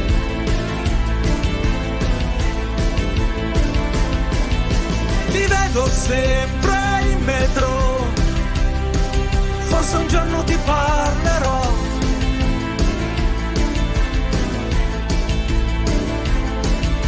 Lo sai, mi sono accorto che di nascosto mi guardi un po'. Non sono mica uno stupido, ti mordi sempre il labbro quando mi fai uno sguardo, uno sguardo. Ti mordi sempre labbro quando mi fai uno sguardo.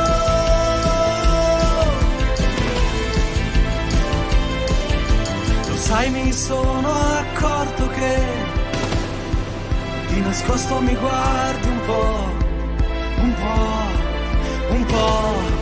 Non sono mica uno stupido, ti mordi sempre il labbro quando mi fai uno sguardo.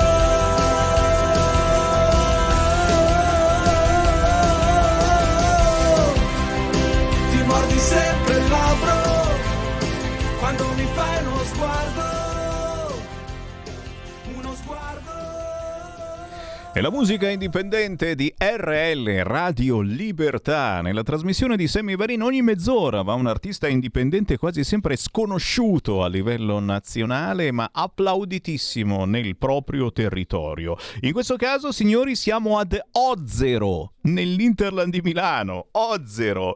Lui è Davide Mugo. La canzone fresca fresca, appena uscita, ma eh, con una sonorità veramente orecchiabilissima, si intitola Ti mordi sempre il labbro. E eh, a chi non è capitato? E come che stai lì così, no?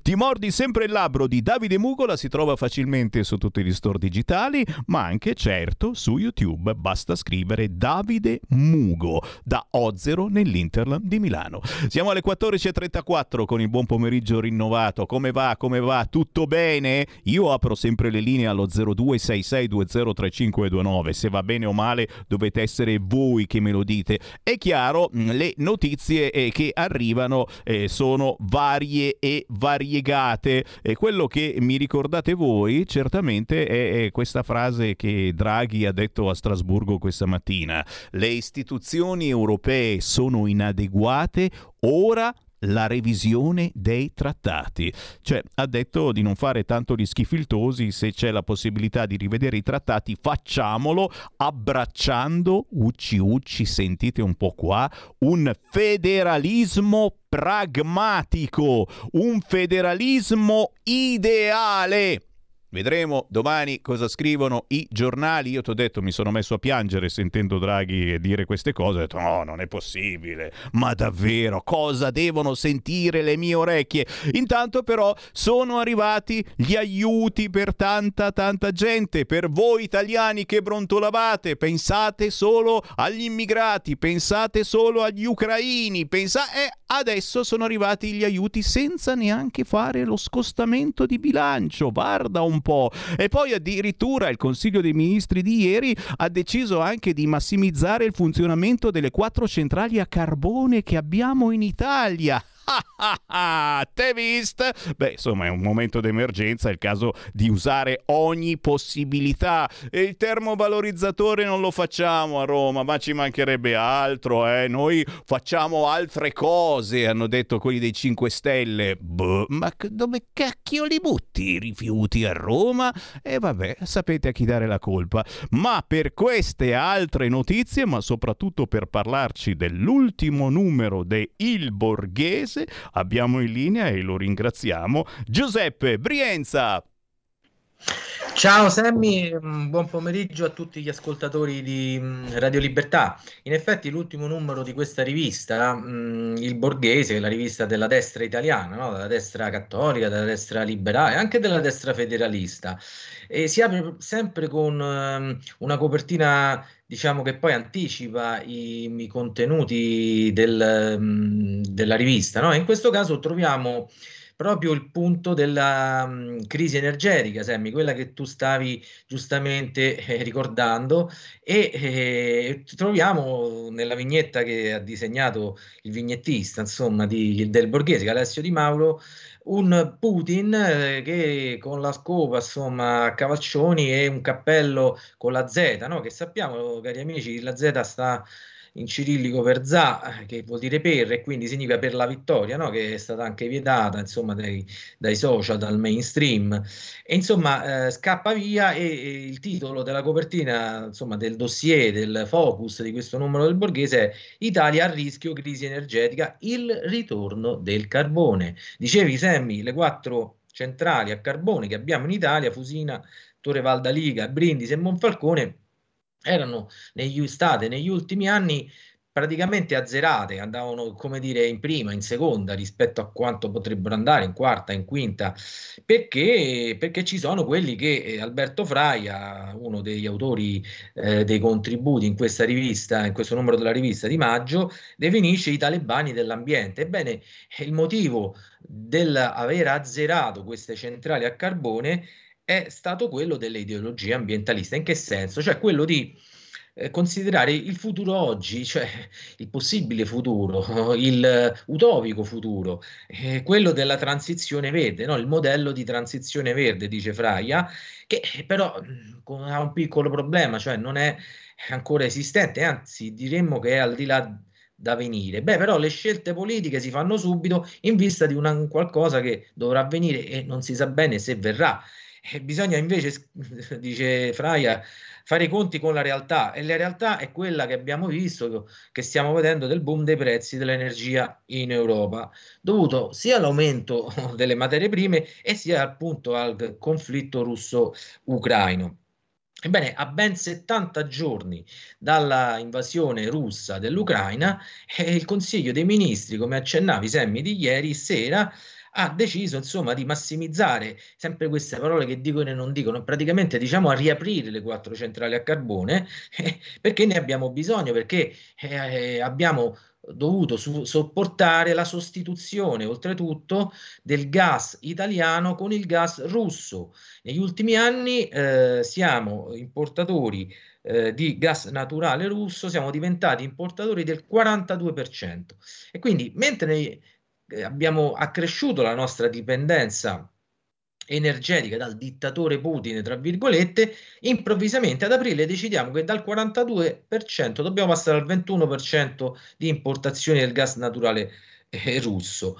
Eh, solo che eh, purtroppo eh, diciamo, eh, non è facile riattivare eh, le eh, fonti energetiche di gas in Italia perché è sempre per colpa dei talebani dell'ambiente, dice Alberto Fraia, perché noi sappiamo, cari ascoltatori, cari amici di Radio Libertà, che eh, l'Adriatico ha tanto gas, però mh, purtroppo oh, non possiamo più trivellare sempre per i diktat degli ambientalisti e sempre di diktat ipocriti si, si tratta, così come per il nucleare, no? perché sappiamo che i, eh, le vicine Francia e Slovenia producono energia con i loro reattori nucleari che in caso di eventuali eh, fuoriuscite, danni, avrebbero facilmente eh, influenza sul nostro territorio. E lo stesso capita per il gas naturale dell'Adriatico. Noi non possiamo trivellare perché eh, inquiniamo, però eh, a pochi chilometri dalle coste adriatiche, croati e greci fanno gro- largo uso del gas naturale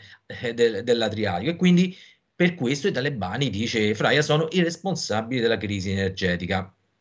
Poi nel numero di maggio del um, Borghese c'è l'editoriale di Giuseppe Sanzotta, no? che, anche, che anche Sanzotta diciamo, eh, fa presente come il problema dell'energia ehm, è collegato ad altri settori e quindi altri importanti piani della sovranità nazionale perduta.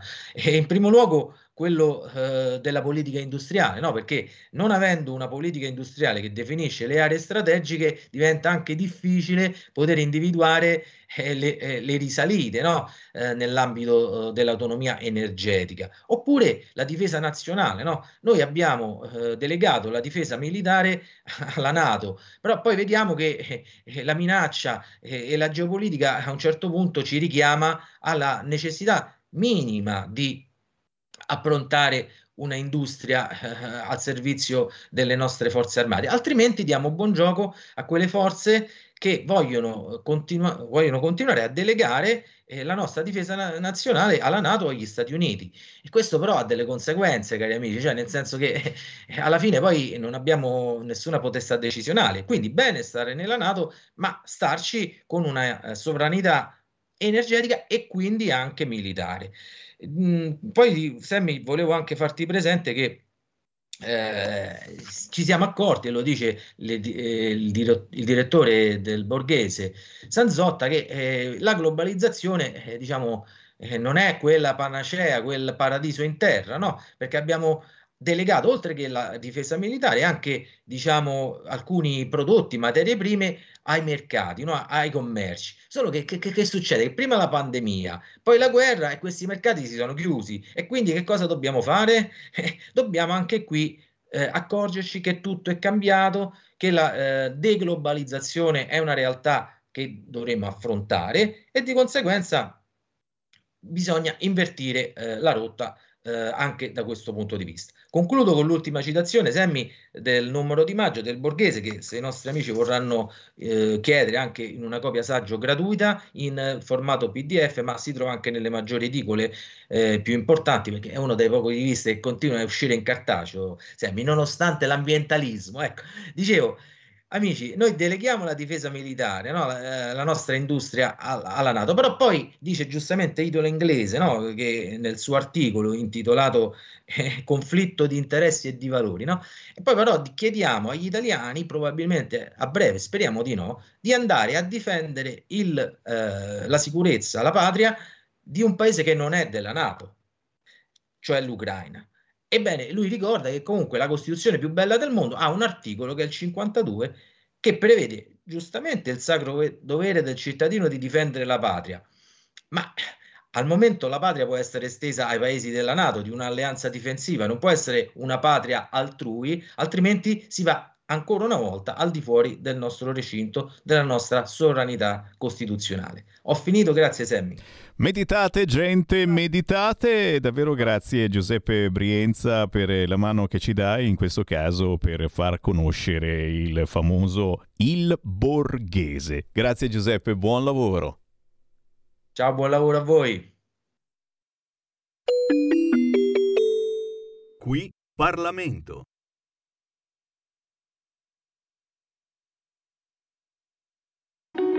Segui la Lega è una trasmissione realizzata in convenzione con La Lega per Salvini Premier. Cari amici, è chiaro che su RL Radio Libertà c'è spazio anche per ricordare gli appuntamenti targati Lega e in questo caso Marco Zanni che arriva domattina alle 8.45 dove su Rai Radio 1. Marco Zanni, europarlamentare della Lega. Marco Zanni sarà anche su Sky TG24 giovedì 5 maggio alle 10.30. Luca Zai Gaia il 5 maggio giovedì alle 21 su Rai 2 all'interno del TG Post e ancora Massimiliano Romeo venerdì 6 maggio alle 20.30 a Stasera Italia su Rete 4. Isabella Tovaglieri l'8 di maggio questa domenica alle 9.40 su Rai 2 all'interno di Punto Europa e naturalmente tutte le altre informazioni e segnalazioni facendo un giro sul sito www.le legaonline.it. Segui la Lega è una trasmissione realizzata in convenzione con La Lega per Salvini Premier. Uh, interessante appuntamento questa sera alle ore 21, uno sguardo al Servizio Sanitario Nazionale in compagnia di Carmine Vaccaro, che è segretario regionale della Will Pensionati Basilicata. Questa sera su Radio Libertà con Maurizio Bolognetti, ore 21, si parla del Servizio Sanitario nazionale. Ma si parla anche dei vostri tantissimi messaggi, siete sempre troppo gentili che mi inviate al 346 642 7756 con Sammy Varin la possibilità di commentare le notizie del giorno, assolutamente importante. Giusto Letizia, ma che vi importa se non avrete più il gas quando avrete più cognomi? Eh, meditazioni interessanti, l'autarchia alimentare è come nel ventennio fascista. Salvini sei matto a difendere agricoltori, allevatori, pescatori italiani. Chissà perché dei fascisti lo danno solo a noi della Lega. A quelli di Fratelli d'Italia non li dice niente più nessuno. Com'è possibile? Eh, eh, eh, no, no, no, no, no. Hanno scovato, hanno scovato, eh. Mi pare su Repubblica. Poi guardo, eh. Hanno scovato, hanno fatto le foto a degli alti dirigenti di Fratelli d'Italia che erano a cena con eh, strane situazioni sul tavolo. Che cosa avevano sul tavolo? Non ve lo dirò mai, assolutamente, sicuramente sarà l'apertura di Rai 3 di questa sera. Ancora, ancora, giusto, il popolo della Lega non vuole essere coinvolto in un conflitto senza fine e, e io aggiungo in un conflitto nucleare. Zitti, zitti, lo abbiamo capito, la sinistra e l'ONG, visto che siamo tutti impegnati adesso a fare guerra in Ucraina, o meglio a fare la guerra eh, contro la Russia in Ucraina da lontano, eh, sinistra e ONG silurano Frontex, l'agenzia per il controllo delle frontiere europee, l'unica che faceva minimamente qualche cosa per dare un'occhiata ai confini dell'Europa, adesso la vogliono fare fuori. In mutande per Kiev, se tutto andrà bene, la guerra ci rovinerà. Uè, portate una sfiga quest'oggi. Pasta, pane, caffè, gelato, salumi e olio sempre più cari. E la vera botta per gli esperti sarà l'effetto molla che deve ancora arrivare. L'effetto molla significa che finora gli aumenti sono stati in qualche modo eh, sopportati, incamerati dalle grandi catene di distribuzione, ma quando non ce la fanno più, bing, salteranno fuori gli aumenti. Qui la voce di Sammy Varin che anche oggi se ne va, certo ringraziandovi voi che mi avete seguito e voi che non mi avete seguito perché avete acceso adesso la radio. Ma che cacchio l'accendete a quest'ora? Andate sul sito radiolibertà.net e tra pochi minuti troverete il podcast di questa trasmissione. Intanto qui Parlamento con Roberto Paolo Ferrari.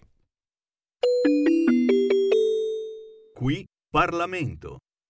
Colleghi, sottosegretario Moulet, con questo voto del, di questo ramo del Parlamento ci si accinge a esprimere e che eh, per la Lega Salvini Premier sarà convintamente favorevole, ma mi auguro otterrà il più largo consenso delle forze politiche qui rappresentate, la Camera dei Deputati si riappropria compiutamente della sua piena e autonoma funzione legislativa da cui troppo tempo, ahimè, abbiamo quasi completamente abdicato. Lo abbiamo fatto, parlamentari di Commissione Difesa, caparbiamente, anche quando questa estenuante interlocuzione, definiamola così, col Dicastero dell'Economia ci ha procurato cocenti arrabbiature. Lo abbiamo fatto rivendicando e riscattando per noi e per quest'Aula il ruolo di chi è stato eletto per legiferare secondo le esigenze preminenti del Paese e non sotto la tutela di qualsivoglia burocrazia. Dicevo quindi che ci siamo riappropriati del nostro ruolo di legislatori e lo abbiamo fatto al termine di un compiuto ed approfondito esame parlamentare, facendo sintesi di una pluralità di testi normativi, nati dall'ascolto delle esigenze manifestate dalle massime cariche delle nostre forze armate, dalle rappresentanze delle varie categorie di militari che le compongono, ma soprattutto dalla ferma volontà della Commissione Difesa di affrontare e risolvere queste tematiche. Problemi che si sono manifestati con l'applicazione del modello di difesa professionale e che se non affrontate da una parte potevano tendenzialmente indebolire il livello qualitativo del personale che accede alle carriere militari iniziali, nonché non risolvere il fenomeno del progressivo invecchiamento dell'età media del personale militare. Dall'altra, non rispondere ad una condizione di disagio e precarietà che gli uomini e le donne che scelgono i sacrifici della vita militare devono subire per un lungo tempo prima di conoscere il loro destino. Credo davvero che dopo la scelta della professionalizzazione delle forze armate questo testo sia la modifica normativa più importante che attua la necessaria revisione del modello di difesa allora adottato. Dal lavoro di sintesi di un'altra importante iniziativa legislativa della Commissione, in questo testo trovo poi spazio la traslazione al 2033 del termine per il raggiungimento dimensionale dello strumento militare previsto dalla legge 244 del 2012, la cosiddetta legge di Paola, inizialmente fissato al 2024, garantendo un più graduale e gestibile processo di diminuzione del personale militare complessivo in attesa della nuova previsione dimensionale prevista dalla delega. Un lavoro, quello di ascolto e di sintesi, che ha dimostrato come il Parlamento abbia ancora la capacità di saper fare il proprio mestiere e di saperlo fare anche bene. Dico così perché tutte le forze politiche hanno concorso alla predisposizione di un testo che vuole affrontare e risolvere problematiche di cui abbiamo raccolto i segnali. Riconoscendo quindi che si tratta di un lavoro corale, non posso però celare l'orgoglio che prima fra tutte la Lega si è dimostrata forza politica attenta e capace di cogliere queste necessità e lanciare la proposta di analizzarle attraverso l'indagine conoscitiva sullo stato del reclutamento delle nostre forze armate, deliberata dalla Commissione difesa fin dal novembre del 2018. Devo anche sottolineare con piacere e riconoscere che nonostante questa particolare e travagliata legislatura abbia visto l'avvicendarsi di tre governi con tre maggioranze eterogenee, il fattivo clima politico che si è sempre mantenuto in Commissione Difesa grazie al ruolo della Presidenza ci permette oggi di giungere al coronamento di questo importante lavoro. E lo facciamo superando anche qualche fibrillazione o pugno battuto sul tavolo arrivati in zona Cesarini. Come hanno sottolineato altri colleghi intervenuti durante il dibattito, una colonna portante di questa revisione si basa sulla modifica del sistema di svolgimento delle carriere iniziali. Un tema questo su cui il lavoro del, del gruppo della Lega in Commissione Difesa ha scommesso, prima attraverso la richiesta della citata indagine conoscitiva e successivamente partendo dai contenuti della relazione finale, predisponendo la prima proposta di legge su questo tema. Questo testo unificato ha quindi delineato un nuovo sistema delle ferme dei volontari in ferma prefissata, con una selezione riservata ad aspiranti di età di non superiori ai 24 anni. Durante il servizio iniziale di tre anni si potrà accedere attraverso concorso alla successiva ferma prefissata triennale, con il transito in servizio permanente, salvo rinuncia, dal giorno successivo al termine di questo periodo. È evidente che il modello riformato voglia raggiungere l'obiettivo di ridurre il cosiddetto precariato, contraendo il periodo massimo entro cui i volontari più meritevoli sapranno se avranno accesso al servizio permanente dagli attuali 11 anni complessivi ai 3 del prossimo futuro. Parallelamente, per rendere complessivamente più appetibile la professione militare nelle carriere iniziali, si è agito attraverso il miglioramento del trattamento economico e dello stato giuridico di coloro che per la prima volta vestono la divisa, così da ottenere una maggiore spinta motivazionale. Con la rimodulazione degli organici nei ruoli superiori si consentiranno poi maggiori opportunità di progressione di carriera all'interno delle forze armate.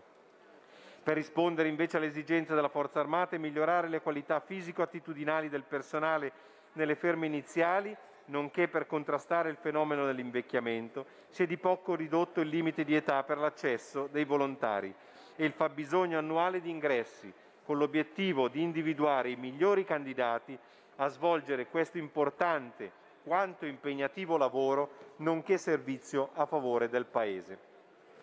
Credo che nessuno di noi possa ignorare il contributo fondamentale che le forze armate concorrono a dare alla sicurezza interna, e lo abbiamo ancora più apprezzato in questi ultimi due anni, con l'esercizio di compiti straordinari che hanno manifestato la preziosa vicinanza dei nostri militari alla popolazione sofferenze, senza scordarci mai di quanto quotidianamente viene svolto in maniera certamente meno appariscente per la sicurezza esterna, la tutela dei nostri interessi e la stabilità dei contesti internazionali. La risposta che questa Camera ha voluto dare all'esigenza del Paese di avere un modello di difesa efficiente, al passo con le sfide che il mondo attuale ci pone innanzi, ma in continuo divenire, non si esaurisce con le riforme immediatamente attuabili, ma si completa attraverso una delega al Governo ben delineata da indirizzi specifici, di cui voglio sottolineare alcuni temi che ci paiono particolarmente qualificanti. In primis un incremento organico fino a 10.000 unità di personale militare nelle carriere iniziali, nonché soggetti di alta specializzazione, in particolare medici e personale delle professioni sanitarie. Il Governo potrà poi intervenire con l'innovativa istituzione di una riserva operativa dello Stato, anche qui non superiore a 10.000 unità di personale volontario, richiamabile in situazioni di grave emergenza per il Paese. Indirizzi questi maturati anche dalla dolorosa esperienza vissuta in questi anni. Siamo certi che il Governo raccoglierà l'opportunità che il Parlamento gli consegna, ma in ogni caso, in caso contrario, oggi stiamo dimostrando che questa istituzione non si sottrarrebbe a questo ulteriore compito.